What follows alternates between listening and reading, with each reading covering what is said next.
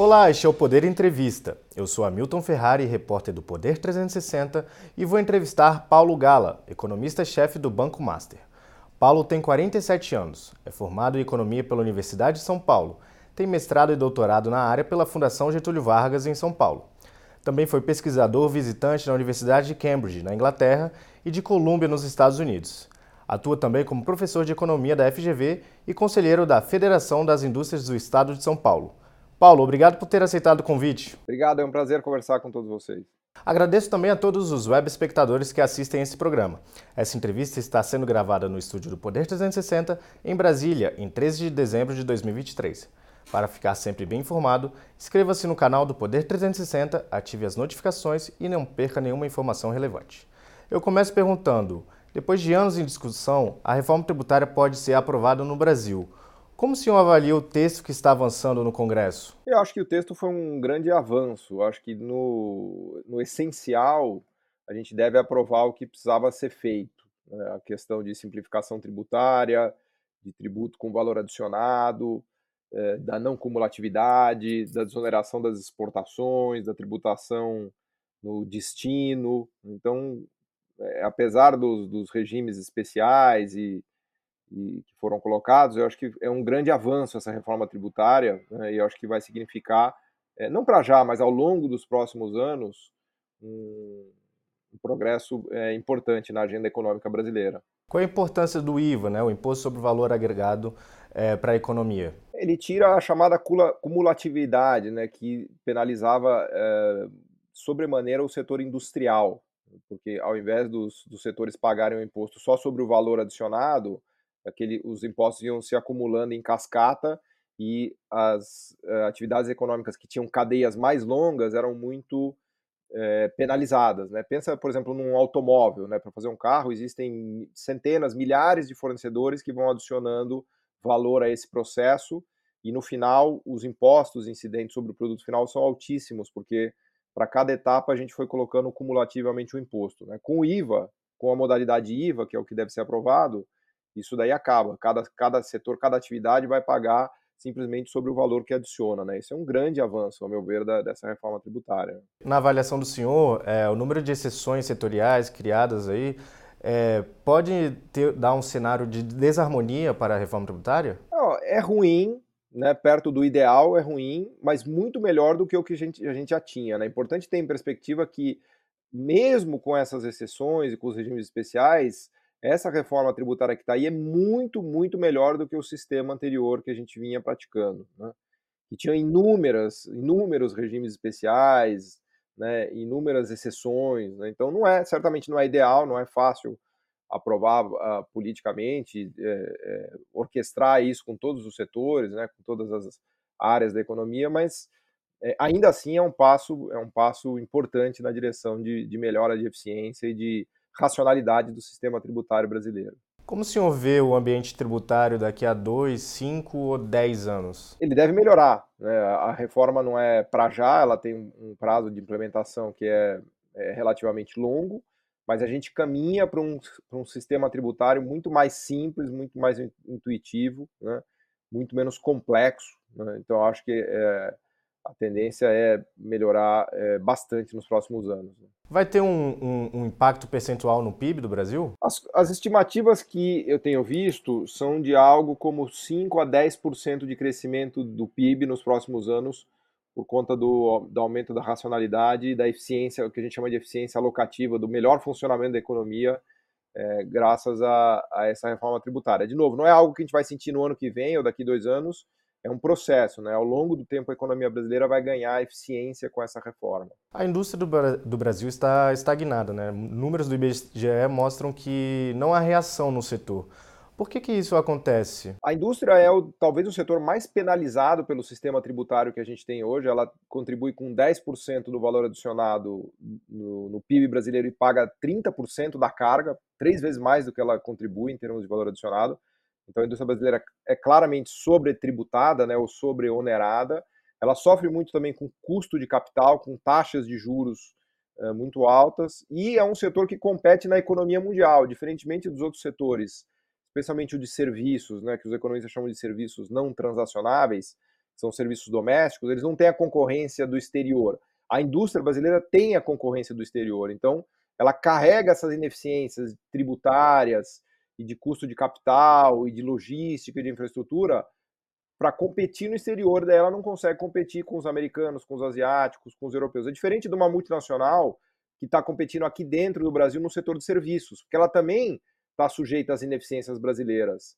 Agora, o setor industrial, não. O setor industrial ele compete de maneira desigual ou de maneira assimétrica com o resto das indústrias no mundo. Por isso que é muito importante a reforma tributária, a redução de taxa de juros, a melhora de infraestrutura para a indústria brasileira ganhar competitividade no mundo. Qual a sua opinião sobre a isenção de tributos de compras de até 50 dólares é, do exterior?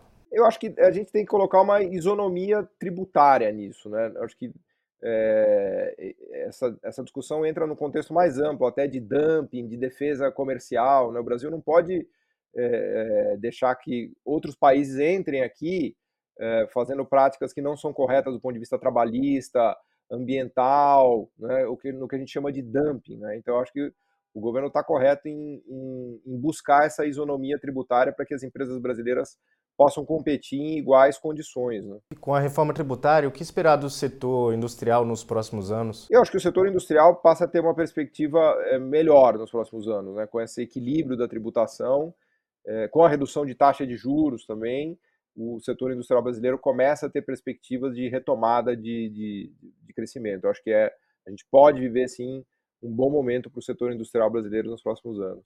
Agora, a situação fiscal do Brasil é delicada. O país tem uma meta de zerar o déficit primário em 2024.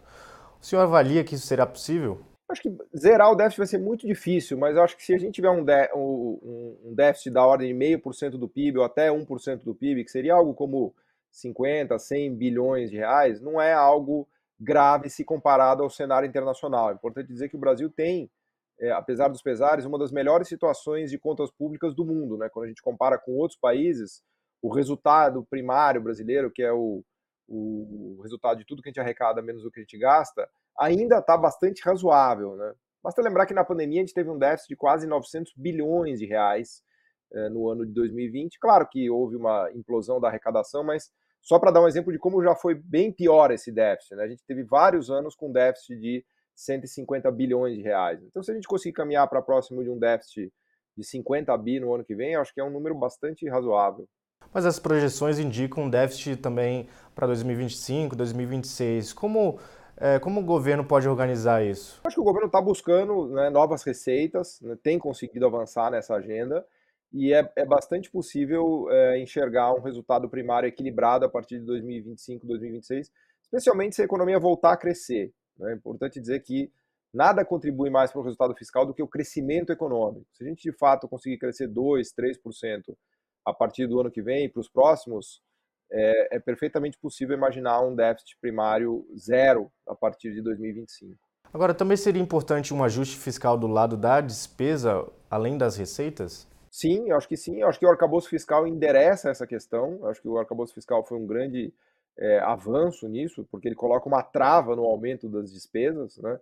Não é exatamente igual ao teto de gasto, né? mas ele coloca um limite ali de, de crescimento das, é, das despesas, e acho que isso, isso inclusive contribuiu para a queda das taxas de juros. Né? Se a gente olhar os juros futuros no Brasil, eles têm caído consistentemente 200, 300 pontos nos últimos meses uh, por conta disso. Então, acho que o, o arcabouço fiscal ele, ele dá conta de colocar essa trava é, nos gastos públicos. O Brasil deve ter um déficit próximo ou superior a 140 bilhões em 2023.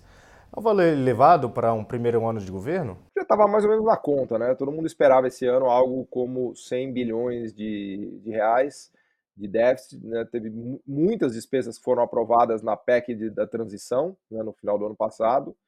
É, de modo que eu acho que não está fugindo do que, do que era é, esperado. E volto, volto a frisar, 100 bilhões de reais é um déficit próximo de 1% do PIB. Não é o ideal, mas está muito longe de ser algo catastrófico, contas públicas fora de controle, é, nada disso. Eu acho que dado o contexto que a gente tem no mundo todo de déficits é, muito grandes, né? Nos Estados Unidos o déficit primário é de mais de um trilhão de dólares, né? Claro que tem que colocar isso com proporção do PIB, mas lá estamos falando de um déficit de 3, quase 4% do PIB de déficit primário, né? e muitos outros países com déficits enormes também. Então, acho que as contas públicas brasileiras estão, estão longe do ideal, mas estão, estão razoáveis. O Brasil vai crescer próximo de 3% em 2023. O mercado financeiro apontava um crescimento abaixo de 1% no início do ano. Por que os agentes econômicos têm errado tanto? Podemos dizer que as reformas começaram a surtir efeito? Eu acho que a grande, a grande novidade, a grande surpresa veio da parte de commodities e da parte agro. Esse ano a gente vai ter um superávit de 100 bilhões de dólares de superávit comercial, que é um recorde histórico. É, e não estava na conta de ninguém a expansão que a gente teve no primeiro semestre da parte de, de mineração, de petróleo. O Brasil caminha para chegar em quase 4 é, milhões de barris dia, né, que é um, um, feito histórico também. Lembrar que em 2000 a gente estava com é, um milhão de barris, de barris por dia, a, a, safra agrícola vai mais do que acima de 300 milhões de toneladas de grãos. Então, é, claro que as reformas tiveram algum efeito, tiveram, a reforma trabalhista, a questão da reforma previdenciária, acho que contribui, sem dúvida, mas acho que a, a grande surpresa de 2023 foi o crescimento do setor agro e do setor de commodities, que não estava na conta de ninguém. Né? O setor de serviços está é, tá mais estagnado, o setor industrial está completamente estagnado, mas a parte de commodities foi o que salvou o PIB desse ano, que ainda que a gente está com uma taxa de juros muito, muito elevada, a gente teve uma Selic média acima de 11, 12% nesse ano. Né? O presidente do Lula disse que o Brasil vai surpreender em 2024, afirmou que pode crescer tanto quanto em 2023. O senhor acredita nisso? A gente tem uma previsão de crescimento de 2% para o ano que vem, é um pouco abaixo de 2023, é, mas é, a perspectiva é favorável, porque o ano que vem é um ano de corte de taxa de juros, tanto no Brasil, a gente vai ter um, um corte consistente de Selic que deve vir abaixo de 10%, quanto nos Estados Unidos e possivelmente na Europa e no Reino Unido. Então, o ano que vem deve ser, deve ficar marcado pelo ano do corte, dos cortes de taxa de juros. Né? Isso favorece muito o crescimento e pode, uh, sem dúvida, contribuir para um crescimento mais forte no Brasil. E a inflação do Brasil voltou para dentro da meta, está em 4,68. Já está na hora do Banco Central acelerar o ritmo de corte dos juros? É importante lembrar que a meta é 3% para o ano que vem. Né? Então, a gente deve fechar esse ano em 4,4%, 4,5%, que está dentro do teto da meta. Né? O teto da meta é 1,5%, a banda de tolerância é 1,5% para cima e para baixo, seria 4,75% esse ano, que é 3,25% mais 1,5%. Para o ano que vem, a gente tem uma visão de inflação a 3,5%, mas ainda assim acima do centro da meta, que é 3. Então, me parece que o Banco Central vai continuar cortando nesse ritmo de meio, não, não deve acelerar, nem deve, não acho que ele deveria acelerar. Eu acho que faz mais sentido levar a Selic para um nível mais baixo, se as condições permitirem lá na frente, talvez até 9, 8,5%, né? Uh, do que ter que acelerar e depois desacelerar. Né? Então, eu acho que tá, essa questão está bem encaminhada, a gente deve ter Selic abaixo de um dígito é, desculpa, abaixo de dois dígitos, né, de um dígito no, no ano que vem, e com inflação convergindo para próximo do, dos 3%.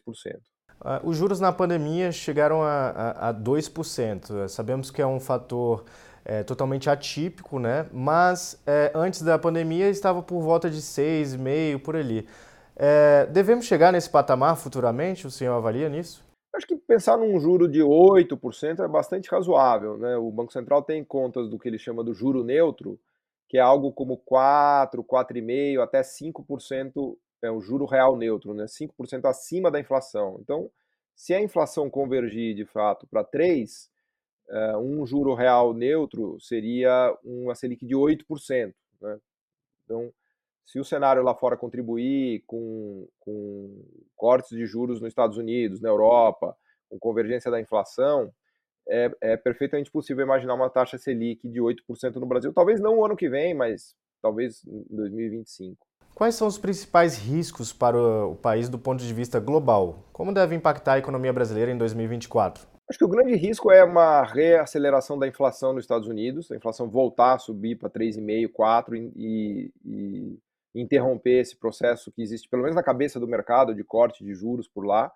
Então, a aceleração da inflação nos Estados Unidos é um grande risco e uma grande crise na China. Não acho que é o cenário principal, a economia chinesa tem se recuperado, deve crescer algo como, como 4% no ano que vem, mas é, uma crise na China sem dúvida atrapalharia, atrapalharia o Brasil. Lembrar que a China é o maior eh, destino das exportações brasileiras, né? mais de um terço do que a gente exporta vai para a China, eh, especialmente minério de ferro né? e soja, então a gente tem uma dependência bastante grande ainda da atividade econômica chinesa. Chega ao final essa edição do Poder Entrevista. Em nome do jornal digital Poder 360, eu agradeço a Paulo Gala pela participação. Obrigado, foi um prazer. Agradeço também a todos os web espectadores que assistiram esse programa.